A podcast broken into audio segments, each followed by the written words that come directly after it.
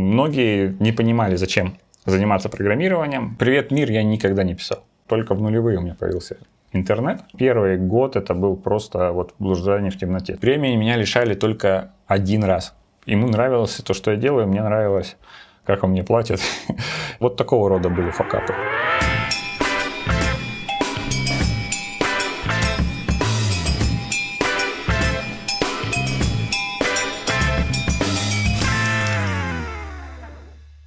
Это было, наверное, в первом-втором классе, потому что очень давно, сложно сказать прямо точно, но примерно так. Я, у меня папа радиотехник, точнее электронщик, он взял меня на работу, показал, что такое вычислительные машины, компьютеры, это были восьмидесятые, восемьдесят восемьдесят машинки. И, соответственно, я там первые игры начал играть, и вот э, с этого момента, ну это были там, не знаю, девяносто первый, может быть, год, там, девяносто второй год, может быть, даже девяностый год. С этого момента завертелось, и я понял, что мне хочется заниматься этим, и, в общем-то, как я сказал маме, я хочу быть либо диктором на телевидении, либо компьютерщиком, ну или программистом. Так, так и получилось. Как разобрался, кем хочешь быть? Я достаточно быстро э, понял, чего я хочу на самом деле. У меня не было долгого метания того, чем я хочу заниматься, по, в общем-то, нескольким простым причинам. Во-первых, направлений в ай ти в девяностые годы было сильно меньше. Это было, по сути, либо для меня это геймдев, естественно, заинтересовало изначально, э, и вообще вот это направление каких-то развлекательных программ, либо это, в общем-то, было системное программирование, прикладное программирование на C, и все. Веба тогда не было, и он только-только появлялся где-то там в зародыше, первые браузеры текстовые появлялись. Вот. Поэтому метания не было, было совершенно понятно, чем можно заниматься, ну, еще было, конечно, низкоуровневое программирование, и, в общем-то, из нескольких направлений в то время выбор, естественно, пал в сторону разработки игр. Ну, понятно, что это была не профессиональная разработка игр, а попытки сделать какие-то свои игры, научиться, по крайней мере, делать их. Это первая часть, что было мотивом, да, то есть, что, что меня заставляло заниматься ай ти. Потом я понял, что нужно определиться, на каких языках программирования писать, и вообще понять, как это все работает. Благо, это было несложно, так как у меня отец из ай ти, у меня были знакомые отца, которые объяснили, какие варианты есть. Их, опять же, было не так много, это C и, в общем-то, C, да, то есть это в то время там всякие Паскали и другие экзотические языки, они как бы, ну, точнее, Паскаль учебный язык считался, C был номер один, как, в общем-то, сейчас он занимает такую, ну, не самую популярную позицию, но тогда он был очень популярным. Ну, и так же, как и сейчас, о нем все знали. Да? То есть это был один из самых распиаренных языков. Вот. Ассемблер, естественно, как самый-самый низкий уровень. И понятно, что на тот момент не было прицела на работу, прицела на вот деньги, деньги в ай ти, на зарплаты программиста и так далее. Все было гораздо проще. Было энтузиазм, интерес, многие вещи только-только появлялись, и они не были такими продвинутыми, распиаренными, их можно было достаточно просто изучать, можно было начать уже изучать Linux. Первые версии Linux, я не помню, там в девяностые годы как раз появились. То есть в девяносто четвёртом году уже точно я начал слышать про Linux регулярно, там в девяносто пятом, по-моему, или девяносто шестом я начал его пробовать. На девяносто второй — девяносто третий год был FreeBSD, Unix, у меня, как бы, опять же, это была такая среда, что меня это все интересовало, и у меня были знакомые, которые с FreeBSD работали. Поэтому это было, в общем-то, не было метания, потому что особо выбора не было. Были инструменты, мне было понятно, что это, это за инструменты, зачем они нужны, и было просто необходимо их изучить. Вот с вопросом изучения, конечно, были проблемы, потому что интернета не было, ФИДО не было, никаких средств коммуникации не было. Вот это были проблемы. А что изучать, куда двигаться, в общем-то, особых проблем не, не возникало в то время. Как начал учиться? Первая моя книга, это была распечатка Кернигана и Ричи из Икси, это если говорить про книги. Но еще до этого, в то время программное обеспечение шло в своих, ну это дос, это не Windows, понятное дело, это графические среды еще далеко-далеко в будущем были, был текстовый режим, и практически все средства разработки шли со своей окружением, небольшим редактором. В нем был help, и в этом help было собрано, в общем-то, все, что нужно было в плане синтаксиса языка и команд языка. То есть можно было быстро получить помощь, и, соответственно, первое, с чем я столкнулся, это у меня был Turbo C пакет, там, не знаю, наверное, на десяти пятидюймовых дискетках. Он останавливался, соответственно, разворачивался, устанавливался, его запускаешь. И первое, что я начал делать, это копировать, даже не копировать, а переписывать примеры из Help в редактор, запускать их в этой интегрированной среде. И, собственно, первые свои понимания того, как и что работает, я, собственно говоря, получил из Help. То есть, и, в общем-то, из Basic. У меня потом была та же история. То есть я брал куски кода из Help, не зная практически толком английского, я не понимал, что там особо пишется, ну, то есть кроме каких-то совсем простых случаев. Поэтому я их копировал, запускал. Когда запускалось, я их пытался изменять. Когда получалось изменять, я разбирался, как это все работает. И это было очень медленно, очень такое медленное изучение, потому что и требовало огромного упорства, потому что ну, это, по сути, блуждание в темноте. В какой-то момент ты какие-то вещи начинаешь схватывать, и вот пройдя определенную критическую массу всего, что ты натыкал, ты в какой-то момент у тебя хлоп, возникает понимание. И как бы на этом, в этот момент уже как бы я начал читать книги. То есть у меня первая книга была Кернигана и Ричи из Икси. Он был в распечатке, это было не, вообще не покупное издание. Это где-то кто-то распечатал на принтере. Я его прочитал, кстати, русское издание было.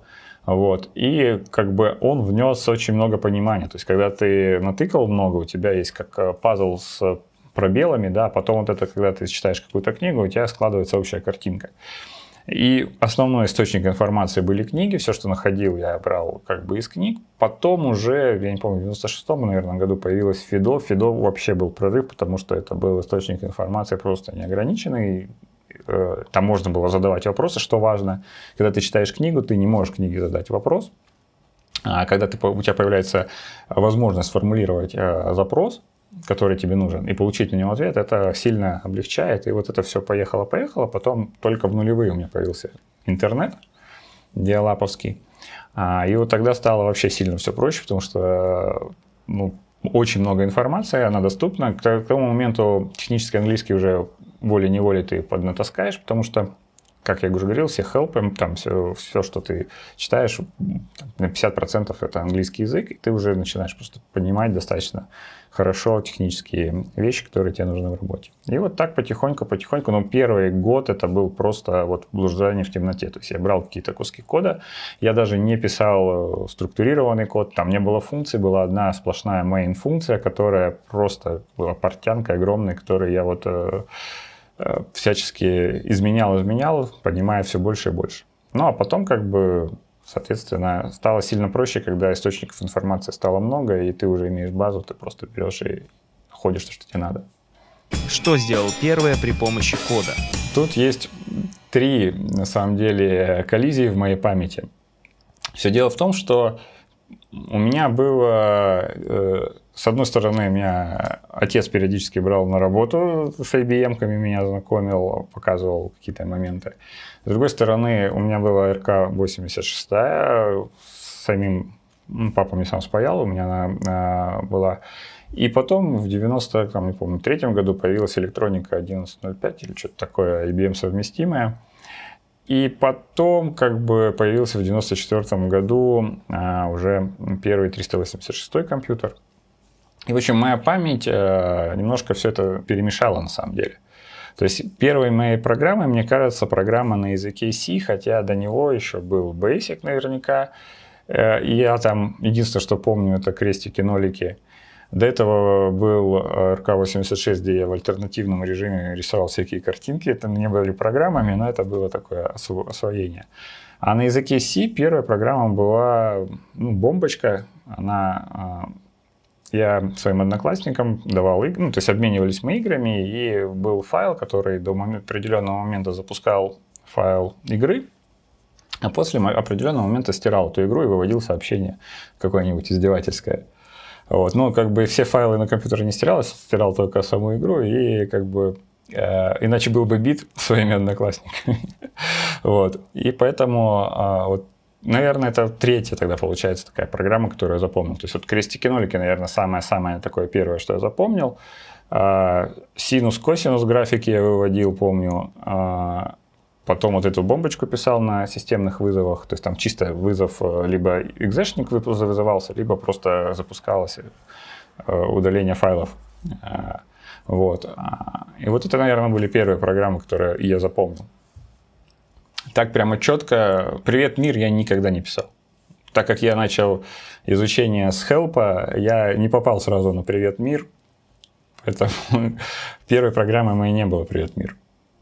Я очень, ну, уже когда Кернигана и Ричи читал, тогда только узнал, что есть такое правило, не правило, традиция писать «Привет, мир». И сейчас вот си эс пятьдесят, если курсы посмотреть, у них там «Привет, мир», они практически сразу это пишут.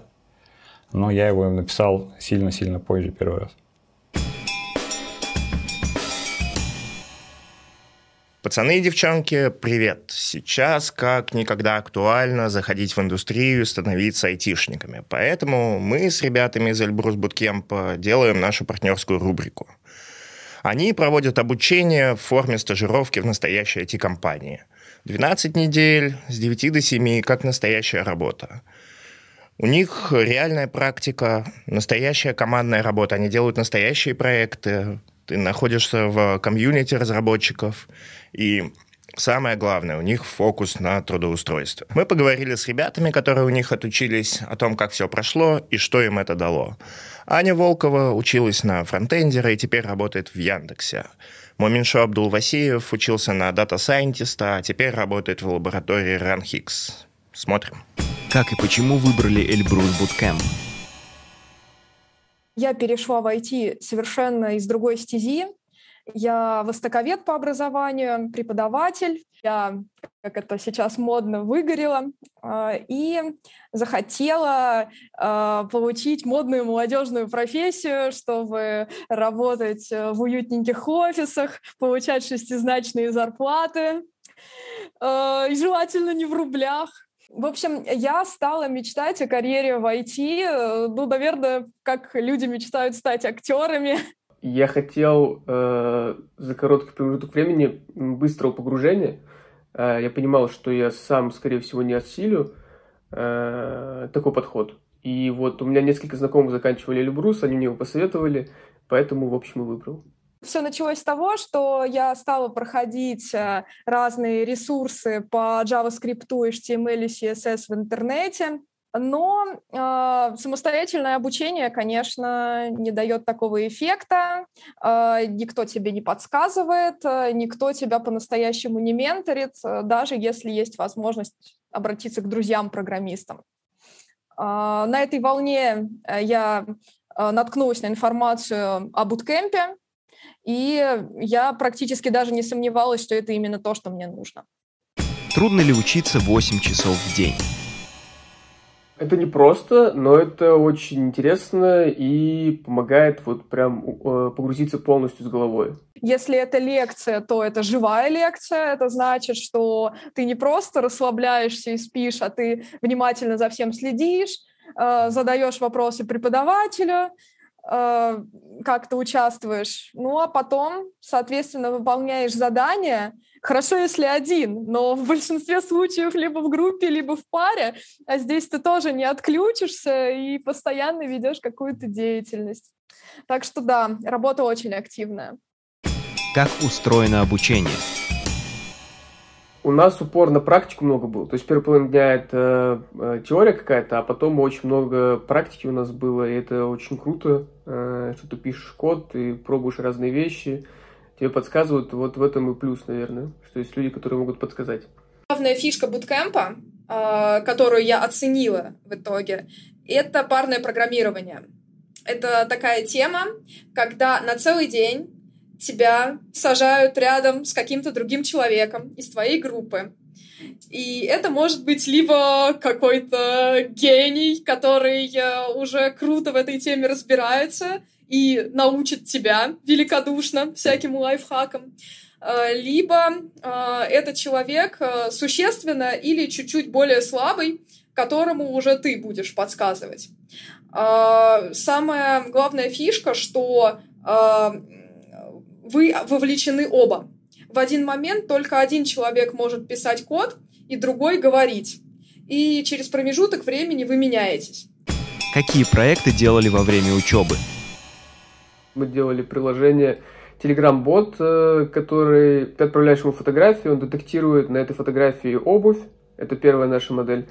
А потом вырезает этот кусочек фотографии с обувью, отправляет другой модели, и она уже классифицирует, что конкретно за модель. То есть это Nike Easy Boost там, или Adidas какой-то. Ну, мы в целом как бы э, все понемногу делали, потому что хотели все попробовать, и парсили фотоданные, и запускали модели. Поэтому, наверное, это как такой стартап, ты все делаешь по чуть-чуть. Я особенно горжусь нашим проектом для заказчика. Это такой формат в Эльбрусе, когда нас связывают с сторонним человеком, дают его контакты, и человек сообщает идею приложения. У тебя и твоей команды есть ровно три дня для того, чтобы реализовать его идею. И просто надо понимать, что в этот момент э, ты даже еще не совсем разбираешься, что такое бэкэнд и э, серверные технологии. Ты едва-едва просто объекты научился добавлять там или классы писать.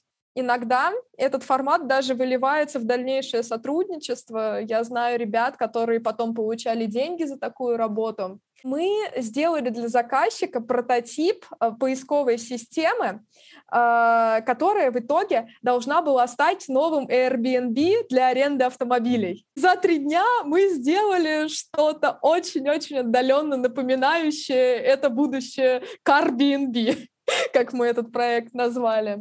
Тогда я почувствовала свою мощь на самом деле. И этот проект я положила в портфолио, на первое место запинила в GitHub, э, хвасталась будущим работодателем даже больше, чем нашим большим финальным проектом. Складывается ли комьюнити среди учеников? У нас есть телеграм-чат э, выпускников и студентов нынешних э, Data Science. Вот, я довольно часто до сих пор езжу в кампус, то есть, когда я искал работу, я искал ее из кампуса, то есть, спокойно вообще. Мы даже на квиз ходим с ребятами из разных групп, собрали свою команду, и вместе с преподавателем, вот, поэтому комьюнити очень крутое, и поддерживаем общение периодически. Наверное, в общей сложности у меня возникло где-то парочка сотен новых друзей. Это очень классно.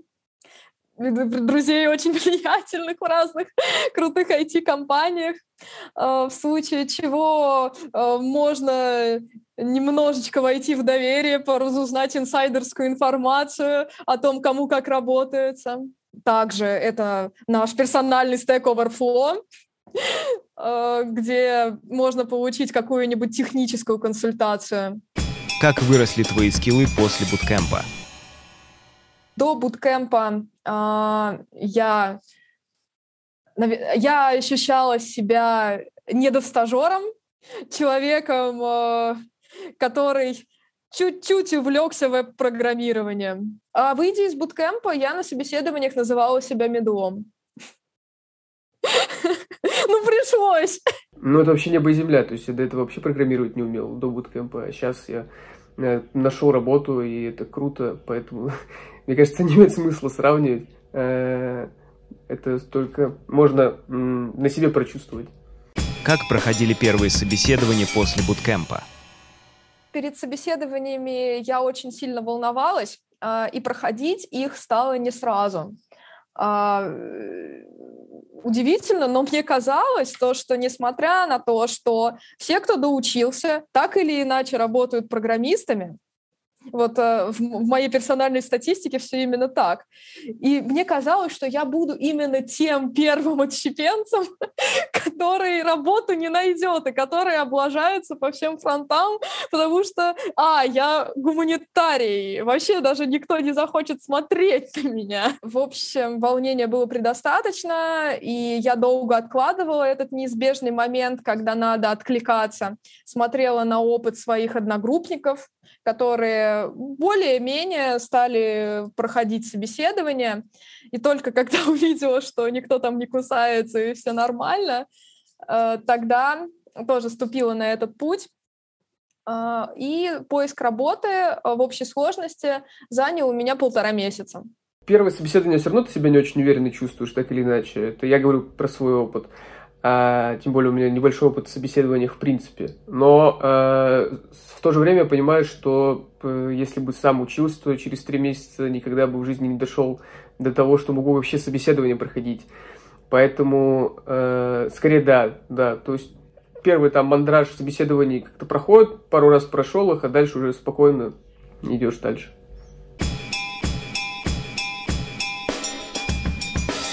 Когда и как понял, что можно начинать искать работу? Есть несколько стадий. Есть стадия, когда ты делаешь какой-то код за деньги, когда ты еще на самом деле делаешь его плохо, но тебя там по блату, по связям просят что-то написать, ты пишешь. И э, это первый вариант. Таких пару программок я писал, но сильно это не пошло. Первые деньги я начал зарабатывать э, программированием, так, чтобы по-честному. Это делал лабораторные курсовые своим. Ну, точнее, друзьям я делал бесплатно, а друзьям друзей там, и другим, кто хотел там, получить... Э, зачет или там, курсовую посчитать, ему надо было что-нибудь сделать. Вот как бы там это было первый-первый самый заработок. Опять же, это не коммерческий, но это не серьезно. Это нельзя сказать опытом, который позволил бы тебе устроиться на работу. Хотя тогда мне казалось, что это уже крутой уровень, что я могу там любую контрольную написать, любую лабораторку сделать. На самом деле... Сейчас такой уровень, конечно, даже для джуна не тянет, то есть требования сильно-сильно выросли. И, наверное, я где-то в курсе только на третьем, на четвертом курсе института, когда начал фрилансить, даже тогда я еще не чувствовал уверенности. Точнее, не так, сейчас я понимаю, что то, что я чувствовал тогда, не, не была релевантной оценкой, потому что тогда я действительно умел достаточно мало. Именно с позиции... коммерческой разработки, потому что коммерческая разработка — это не только способность писать код, это умение работать там, с системами контроля версий, с, в, работа в команде, оформление кода, осмысление кода, проектирование кода.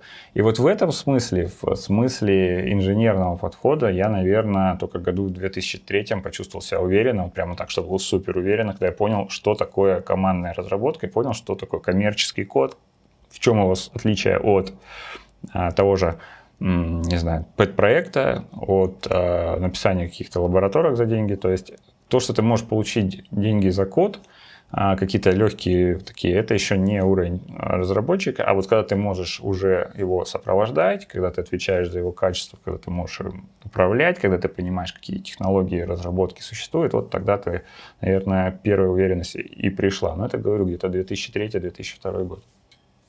Это начиная с девяносто второго года. То есть если я начать первые мои шаги примерно в девяносто втором году, то есть вот получается почти десять лет, это практически, ну если так вот взять, это я в неделю минимум там, ну не знаю, тридцать часов посвящал программированию, первые там лет пять это точно, потому что я, это было безвылазно, моя страсть как бы, которые вот просто не отпускало. Поэтому как бы достаточно большой период. Сейчас, конечно, это сильно, сильно большой разрыв.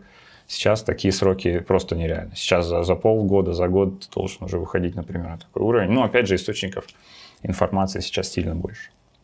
Как нашел первую вакансию и прошел собеседование?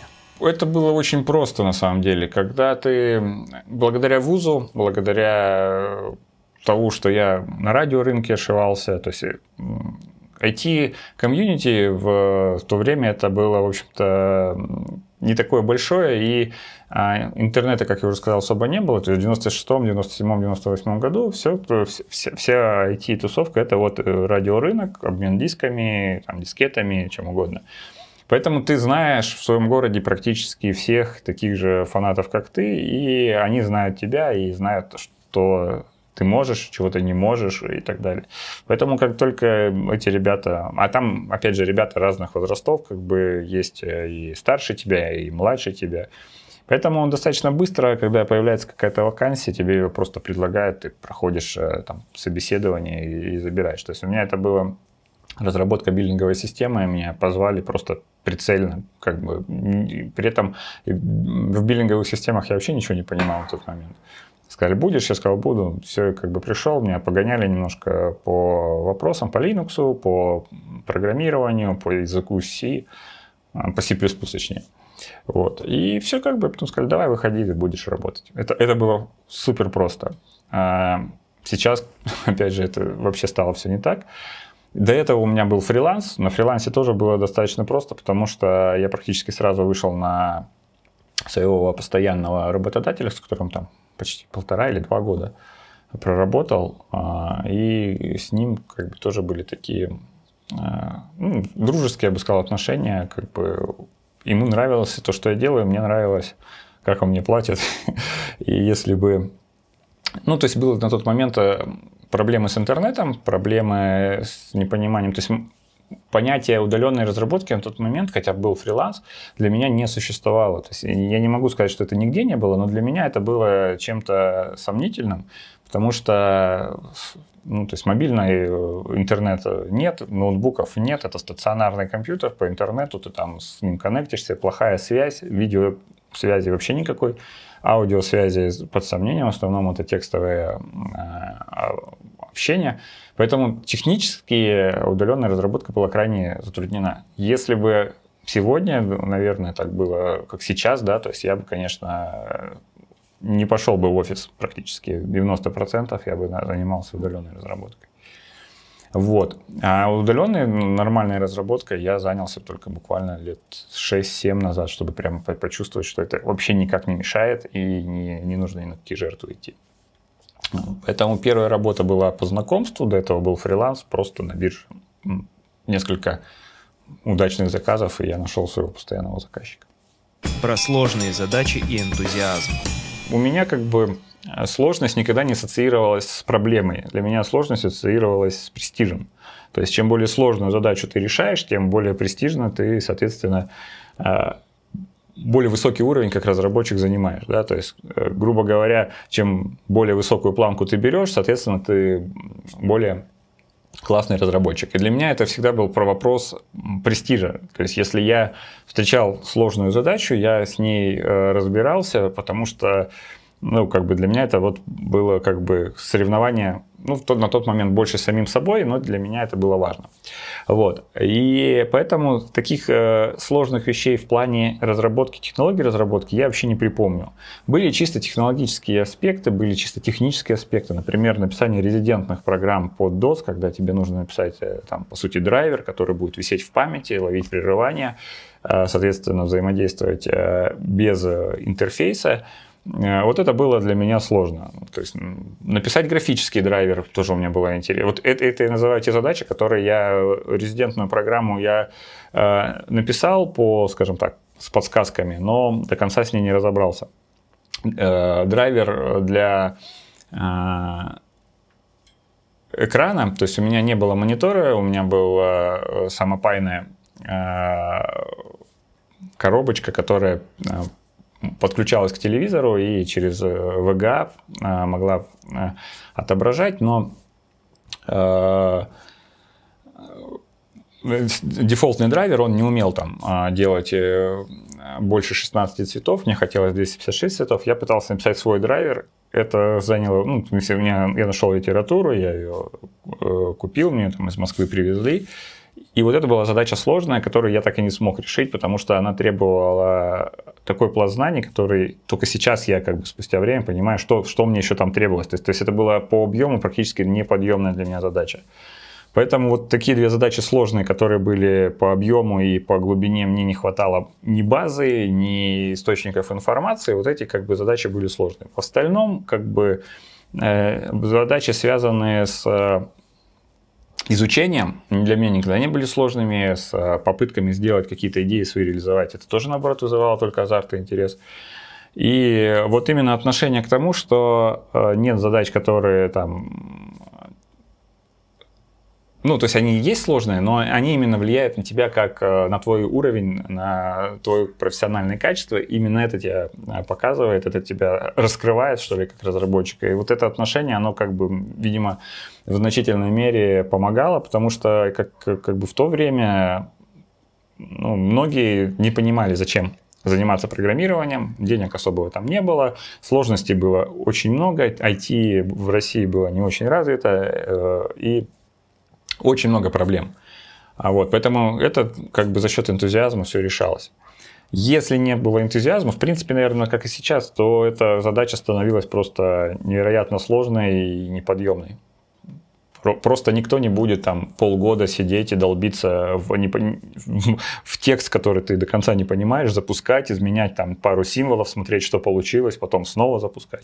Кстати, ассемблер я тоже так же учился. Я брал готовые куски кода, компилировал их, потом брал отладчик и смотрел, как это в ассемблерном коде все выглядит. Вот. Это сам метод изучения, вот такое блуждание во тьме, он сложный. Он как бы требует времени. Но как бы если есть энтузиазм, есть желание, тогда становится даже интересно, как бы, как это все работает. Про факапы. У меня были факапы только по срокам. То есть у меня не было такого, чтобы я не закрыл какие-то задачи. У меня было несколько раз, когда я не, укра... не укладывался в отведенный под задачу срок. Это, ну, естественно, влекло штрафные санкции.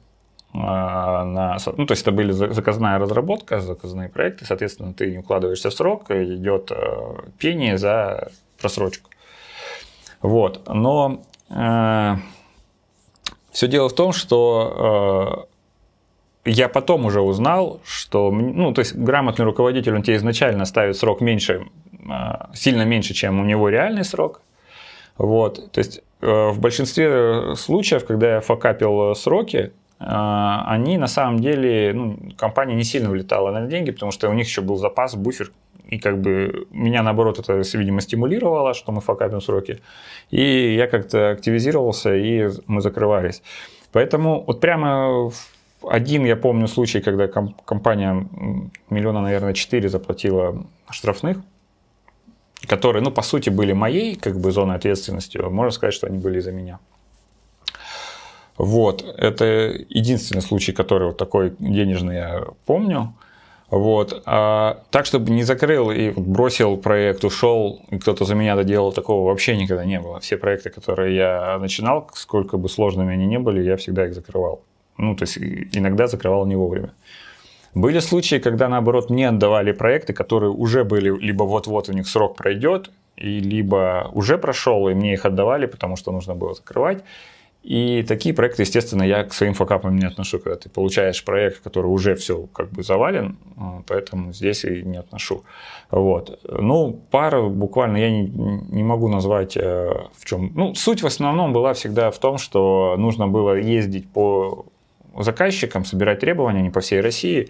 Вот. И пока ты ездишь, оказывается, что сбор требований ты либо затянул, либо что-то не учел, и тебе нужно как-то дособрать требования. То есть вот особенно, когда я начинал заниматься архитектурой, у меня было такое часто, что требования я не дособирал.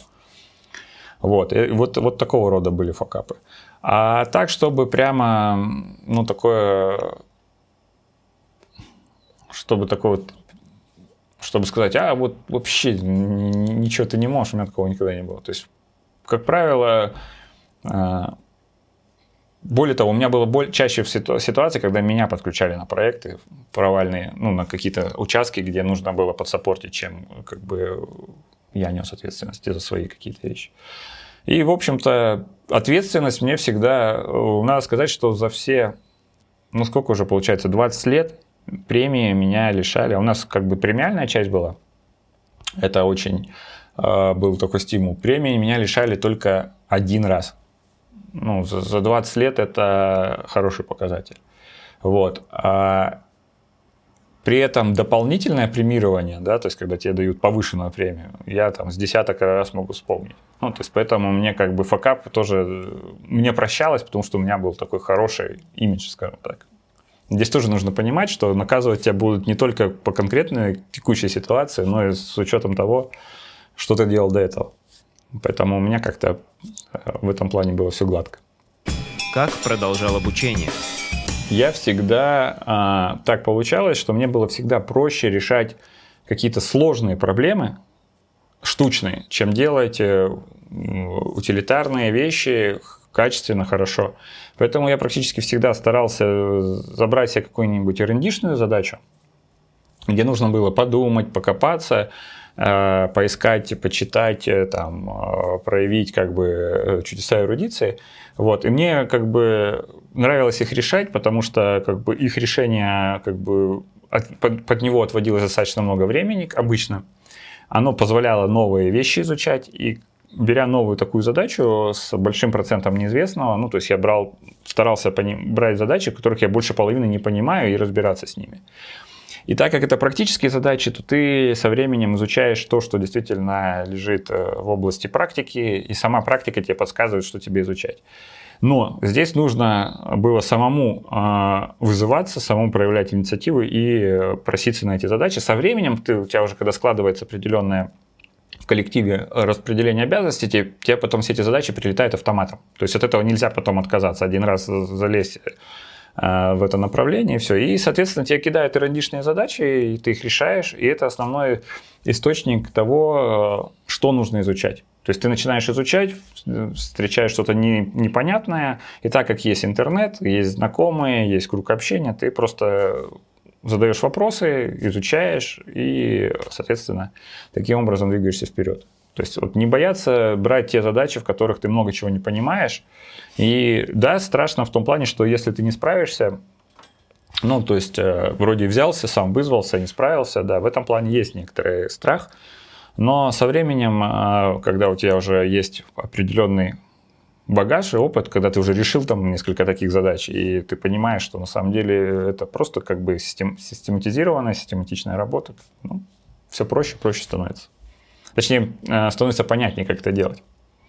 Уверенность в себе и синдром самозванца. Я не могу сказать, что у меня нет синдрома самозванца, но я не могу сказать, что он настолько сильный, что я его прямо как-то э, сильно ощущаю. Все дело в том, что э, мне всегда казалось, что... То есть я никогда не чувствовал себя слабым разработчиком. У меня не было такого ощущения, что я слабый разработчик. Это было связано с тем, что ко мне часто обращались за помощью, за консультацией, просили, показа, показывали свой код, просили посмотреть там какие-то моменты по работе, э, там проходили всякие... Опросы у нас была, когда большая организация в ЦБ, у них было эйч ар, они проводили опросы, кто там, по мнению коллектива, хороший специалист, кто нехороший. То есть, ну, то есть всегда были моменты, которые подтверждали мне мою квалификацию. И, наверное, с позиции синдрома самозванца, если что-то вне тебя, ну, вокруг тебя подтверждает твою компетенцию и твою специализацию, и ты это видишь, это один из лучших способов набраться уверенности. И в этом же смысле э, уверенность мне приходила просто потому, что я видел, что я справляюсь с задачами, которые... Э, ну, то есть меня подключали к каким-то сложным местам, меня подключали к э, задачам, которые по времени уже факапились и э, двигали туда э, вот в направление, где было всегда сложно. То есть у меня никогда не было ощущения, и никто никогда не говорил, что ты там занимаешься какой-то легкой ерундой и, и так далее. То есть наоборот, я часто слышал, что э, молодец, что забираешь сложное направление. Это, это, это помогало. То есть когда лезешь в сложные темы, они, соответственно, тебя под, поддерживают. А, поэтому синдром самозванца меня как-то особо не мучил. Хотя э, иногда, когда ты э, какие-то вещи... делаешь, тебе начинает казаться, что все могут это делать, что ты на самом деле ну, не делаешь ничего такого. То есть я никогда не было у меня ощущения, что никто, кроме меня, не может сделать то, что я делаю. То есть у меня всегда было понимание того, что любой человек при желании может сделать то же самое.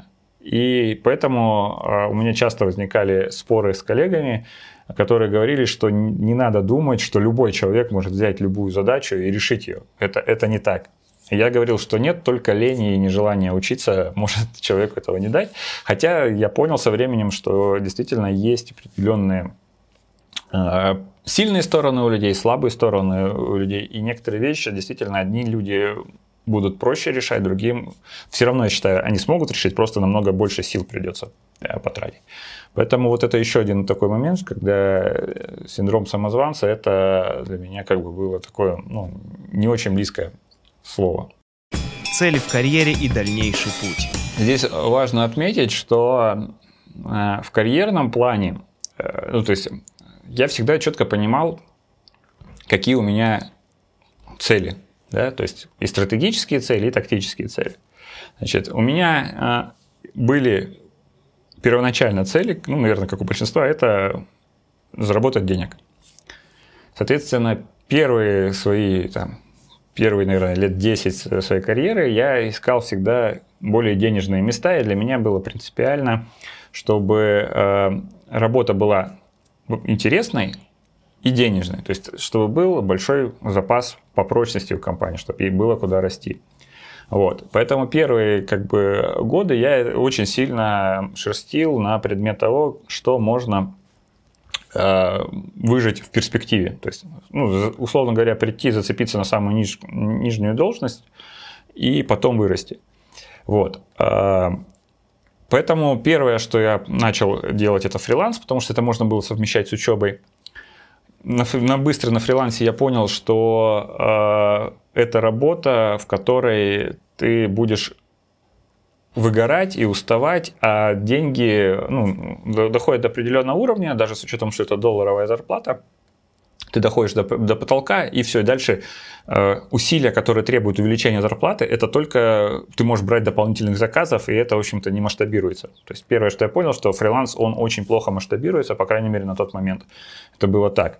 Э, надо отметить, что управленческие должности я никогда не рассматривал, то есть я никогда не думал, что я буду нанимать людей и просто как роутер раздавать задачи и маршрутизировать все это. Вот.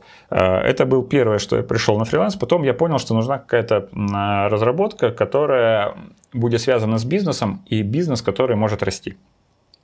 Я начал, соответственно, спрашивать ребят, и здесь мне то, что называется сейчас нетворкинг, помог, по сути, найти работу. А, ну, я не, не беру сейчас не, не халтурки мелкие, где там были всякие подработки, знакомым, друзьям мелкие какие-то услуги оказывать. Вот. А, был еще там у меня опыт а, работы тоже а, с веб-компанией в моем городе. Ну, это все вместе с фрилансом, подработки все это были. То есть это я как бы... Не, не, не имеет смысла рассматривать. Вот, поэтому я подумал о том, что э, разработка, которая может расти вместе с компанией, имеется в виду, то есть компания увеличивает обороты, ты, соответственно, заходишь в компанию, и вместе с оборотами денег ты растешь. То есть не, не по должности, не важно, какая у тебя должность, важно, сколько ты зарабатываешь. И мне показалось на тот момент, что э, биллинговые системы, э, мы делали ваипный биллинг, то есть для ай пи-телефонии, мне показалось, что это перспективно, потому что тогда э, дешевые междугородние звонки были очень-очень востребованы. Вот. Э, и интернет развивался, и мне казалось, что это вот-вот-вот попрет. Но э, проработав э, некоторое время, я быстро понял, что успехи компании никак не связаны с твоими личными э, э, деньгами. То есть это была такая большая ошибка. Мне неправильно связывать то, что ты будешь там хорошо работать, усердно делать. Пока ты обычный разработчик, пока ты делаешь код, пока тебя можно легко заменить, ты никогда не будешь зарабатывать больше, чем средняя по рынку. Ну, может, чуть-чуть больше, чем средняя по рынку. Что бы ты ни делал, как бы давно ты в компании не работал. Вот. И поэтому я начал искать большие компании. То есть я понимал, что рынок локальный, он а, будет ограничен всегда веб-формочками, один эс и вот какими-то стартапами, которые на самом деле еще и потом девять из десяти загибаются, да, то есть вот этот вейп-биллинг, он так и ни во что не вырос на самом деле. Вот. А, поэтому дальше я понял, что есть всего там у нас несколько крупных игроков, это заводы, которые представлены, и есть, а, на тот момент это был Центральный банк, это уже две тысячи шестой год, вот. Мощная филиальная структура, соответственно, есть голова, ну, соответственно, это очень богатая компания, и я понял, что туда, наверное, заехать было бы самое классное, но так было достаточно много желающих, поэтому я как бы в итоге пошел на место временное, то есть девушка ушла в декрет, и мне надо было просто зацепиться. Ну, то есть я, я понимал, что главное зацепиться, когда ты знаешь людей, даже если там тебя уволили, ну, то есть закончился твой временный контракт, ты вышел, познакомившись с людьми, ты можешь и вернуться, и двигаться дальше. То есть вот этот момент, второй момент, как, как, к тому моменту я уже понял, что связи решают. То есть и первую работу я нашел по связям, и вторую, то есть нетворкинг, он реально решает, он довольно сильно решает, и тогда решал, и сейчас решает. Вот. Но так получилось, что практически за полгода, ну, понятно, я старался себя зарекомендовать с хорошей стороны. За полгода меня перевели в штат в постоянный, и потом каждые полгода я рос на строчку по должности и вырос за два года там до руководителя группы. Вот. И вот когда я уже стал руководителем группы, меня посмотрели, поняли, что в принципе в аналитической работе у меня достаточно неплохие скиллы, и перевели в архитектуру. Я попал в архитектурный комитет, я начал делать, там, заниматься архитектурой, я начал разработками системы заниматься, мне начали, ну, тут такие задачи поручать, вот. Соответственно, это привело к тому, что я начал активно работать с московскими компаниями. Опять же, нетворкинг, и, соответственно, у меня получилось так, что очень много людей, знакомых, оказалось в Москве, которые, опять же, знали, чем я занимаюсь, как я занимаюсь, что я могу. Вот. И, соответственно, дальше уже все пошло по накатанной. Мне начали, ну, грубо говоря, намекать, что было бы неплохо, если я начал бы работать с определенными компаниями в Москве. Ну и как бы там было уже, в общем-то, к тому моменту было уже достаточно все просто. То есть вот самое сложное было сделать правильный вывод на старте. То есть не могу сказать, что это было...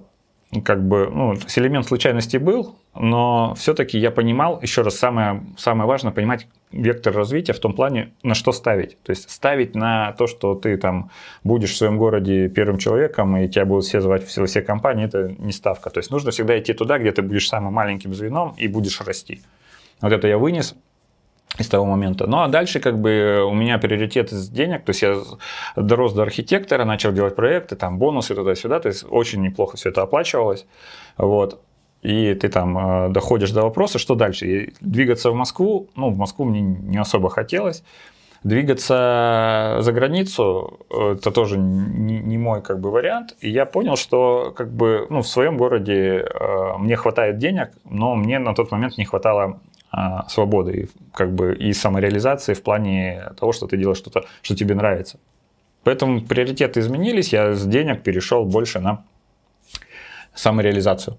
Вот. И поэтому я искал потом уже людей, с которыми работать, где ты будешь заниматься вещами, которые тебе будет интересно делать. И вот так, как бы, собственно, опять же, через знакомых я как бы... нашел компанию, где я сейчас работаю, там они меня как бы... Ну, то есть там э, стартап, потом был еще стартап, и я сейчас перешел еще в стартап. И, в общем, через э, людей, которые ты узнал, я вот так вот сейчас э, за последние шесть лет две компании сменил. Вот. Потом меня начали, э, когда я начал заниматься... Э, после ЦБ заказной разработкой подключать к разным банковским проектам, к аналитике, к консультациям. Я там еще с людьми познакомился. То есть, ну и как бы вот круг стал просто очень большой. Потом еще YouTube появился, и круг сейчас очень большой стал знакомых. Вот. И это вот основное, в общем-то, на мой взгляд. При этом, если брать, допустим, когда я шел в ЦБ, я шел без протекции особо. У меня было очень сложное там собеседование, ну, то есть у них, в принципе, там были такие восьмичасовые собеседования и на ай кью, и на технические, и тоже там сначала ты с эйч ар-ами, потом а, ты с техническими специалистами, потом а, ты еще с руководителем отдела, как бы каждый выставляет тебе, ну, бальные системы оценок, то есть у тебя должен быть определенный проходной балл у эйч ар-ов, потому что у них там было психологическое тестирование, там, ну, реально такой... серьезный комплекс. Поэтому вот самый как бы был момент, вот этот сложный момент, пройти вот этот отбор, это, в принципе, было так же, как и в институте, да, то есть, когда ты поступаешь в институт, самое важное поступить, учиться уже как бы не так сложно. Ну, то есть это сложно, да, как бы то, что надо учиться, учить, но именно когда идет там восемь человек на место конкурс, и где тебе нужно показать себя, как бы это вот этот момент проходишь, а дальше уже э, не, не, нет такого как бы жесткой конкуренции, у тебя уже есть свое место, ты его занимаешь, и ты просто показываешь, что ты можешь, и там, методично двигаешься вперед. И здесь то же самое, нужно было пройти вот этот первичный отбор. э, Так как у меня блата не было особого, то мне пришлось как бы идти еще и не на постоянное место работы. Вот, то есть, э, и вот дальше ты зацепился, а дальше уже пошел, пошел, пошел. Вот как-то так. Советы джунам. Первый, как ни странно, момент – это не надо фанатеть и перегибать палку, а соблюдать меру во всем. Совмещать здоровье, личную жизнь и работу. Потому что знания устаревают, забываются. И сколько бы ты не выучил сегодня, через несколько месяцев ты это забудешь. Поэтому все должно быть в меру. Это вот самое важное. Плюс самое-самое важное – это именно заниматься чем-то физической активностью, потому что со временем ее практически невозможно компенсировать полностью. Второй момент – это все-таки э, обращать внимание на, больше на то, что ты делаешь и с кем ты это делаешь, чем э, на то, сколько ты вот сиюминутно в моменте можешь выиграть в плане финансовом или каких-то материальном. То есть все-таки важнее э, думать о том, чтобы заниматься важным и интересным, и интересным именно тебе, даже, может быть, не обязательно перспективным, но если ты занимаешься интересным делом, то вероятность того, что ты в этом добьешься успеха, гораздо выше, и, соответственно, ты можешь потом больше и лучше в этом направлении развиваться. Третье, никогда не застаиваться, никогда не сидеть в одном направлении и думать, что вот это на всю жизнь, я буду только этим заниматься. То есть каждые пять лет, пять-шесть лет вполне себе нормально как-то смещать вектор своего развития, как у меня получилось. То есть была разработка, сначала был веб, потом был биллинг, потом была архитектура, потом сейчас опять разработка. Это вполне нормально, если не пытаться вместе все удержать в один момент, то есть сразу быть и архитектором, и разработчиком, и менеджером, и кем угодно, а вот последовательно пять-шесть лет вполне нормально, чтобы раскрыться, впитать в себя позитивное, полезное и двинуться дальше. Это позволит, соответственно, ну, не выгорать, не уставать, не, не заморачиваться вот на эти вещи. Вот. Ну и самое важное – это э, делать э, больше, то есть задирать планку выше. То есть э, цель должна быть слегка, ну, такой нереалистичной, да, то есть цель не должна никогда быть такой, что ты знаешь, что ты ее достигнешь сто процентов. То есть всегда чуть больше, чем ты можешь. Потому что оказывается, что по мере приближения к цели ты можешь все больше. И в моем случае э, те вещи, которые я хотел достигнуть, я достиг уже там в тридцать один — тридцать два года. И оказалось, что дальше, ну, то есть потраченное время можно было потратить более эффективно, если просто изначально поставить себе более э, амбициозную цель. То есть никогда не э, думай в стиле хотя бы вот этого. Всегда до упора, до максимума. Лучше достигнуть крутую цель на семьдесят пять процентов, чем простую на сто процентов. Вот это самое главное.